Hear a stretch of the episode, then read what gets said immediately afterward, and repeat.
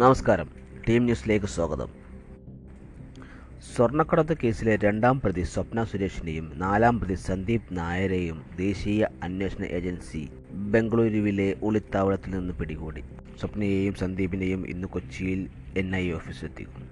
മൂന്നാം പ്രതി ഫാസിൽ ഫരീദിനെ മാത്രമാണ് ഇനി പിടികൂടാനുള്ളത്.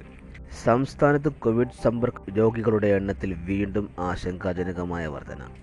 ഇന്നലെ രോഗം സ്ഥിരീകരിച്ച നാനൂറ്റി എൺപത്തെട്ട് പേരിൽ ഇരുന്നൂറ്റി മുപ്പത്തിനാല് പേരും സമ്പർക്ക രോഗികളാണ്. ഇതിൽ തന്നെ തിരുവനന്തപുരത്ത് പതിനൊന്ന് പേരുടെയും എറണാകുളത്ത് അഞ്ച് പേരുടെയും രോഗത്തിന്റെ ഉറവിടം അറിയില്ല. ഇരുപത്തിനാല് പേർക്ക് കൂടി രോഗം സ്ഥിരീകരിച്ച പൊന്നാനി താലൂക്കിൽ ഇന്ന് സമ്പൂർണ ലോക്ക്ഡൗൺ. സംസ്ഥാനത്ത് ഇതുവരെ കോവിഡ് ബാധിച്ചവർ ഏഴായിരത്തി നാനൂറ്റി മുപ്പത്തിയെട്ട് കഴിഞ്ഞ മൂന്ന് ദിവസത്തിനിടെ മാത്രം ആയിരത്തി ഇരുന്നൂറിൽ ഏറെ രോഗികൾ. നിലവിൽ ചികിത്സയിലുള്ളത് മൂവായിരത്തി നാനൂറ്റി നാൽപ്പത്തിരണ്ട് പേർ. രോഗമുക്തർ മൂവായിരത്തി തൊള്ളായിരത്തി അറുപത്തഞ്ച് മെഗാസ്റ്റാർ അമിതാഭ് ബച്ചന് കോവിഡ് ഇന്നലെ രാത്രി മുംബൈ നാനാവതി ആശുപത്രിയിൽ പ്രവേശിപ്പിച്ചു.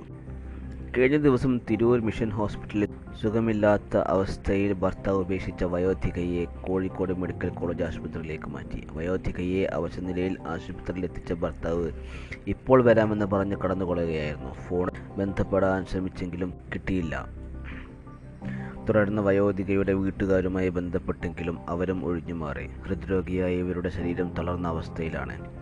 അടിയന്തര ചികിത്സ നൽകിയെങ്കിലും തുടർ ചികിത്സയ്ക്ക് മറ്റേതെങ്കിലും ആശുപത്രി മാറ്റേണ്ടതുണ്ടായിരുന്നു.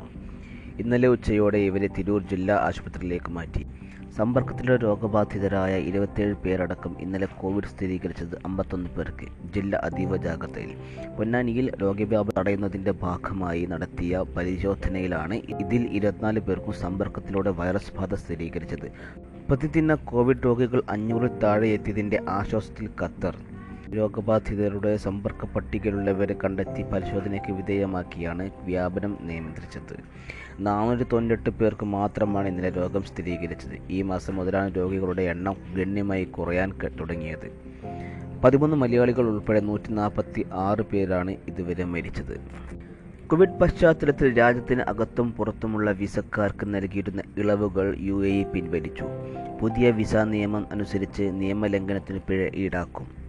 താമസ വിസ ഉൾപ്പെടെ രേഖകളുടെ കാലാവധി കഴിഞ്ഞവർക്ക് പുതുക്കുന്നതിന് മൂന്ന് മാസത്തെ സാവകാശം നൽകും. ഇതിനകം താമസം നിയമവിധേയമാക്കുകയോ രാജ്യം വിടുകയോ ചെയ്യണം. രാജ്യത്തിനകത്ത് മാർച്ച് ഒന്നിന് ശേഷം വിസ എമിറേറ്റ്സ് ഐ ഡി കാലാവധി തീർന്നവർക്ക് ഡിസംബർ മുപ്പത്തൊന്ന് വരെ രാജ്യത്ത് തുടരാമെന്ന തീരുമാനം ഇതോടെ പിൻവലിച്ചു. ഇതോടെ ടീം ന്യൂസ് അവസാനിക്കുന്നു. നന്ദി.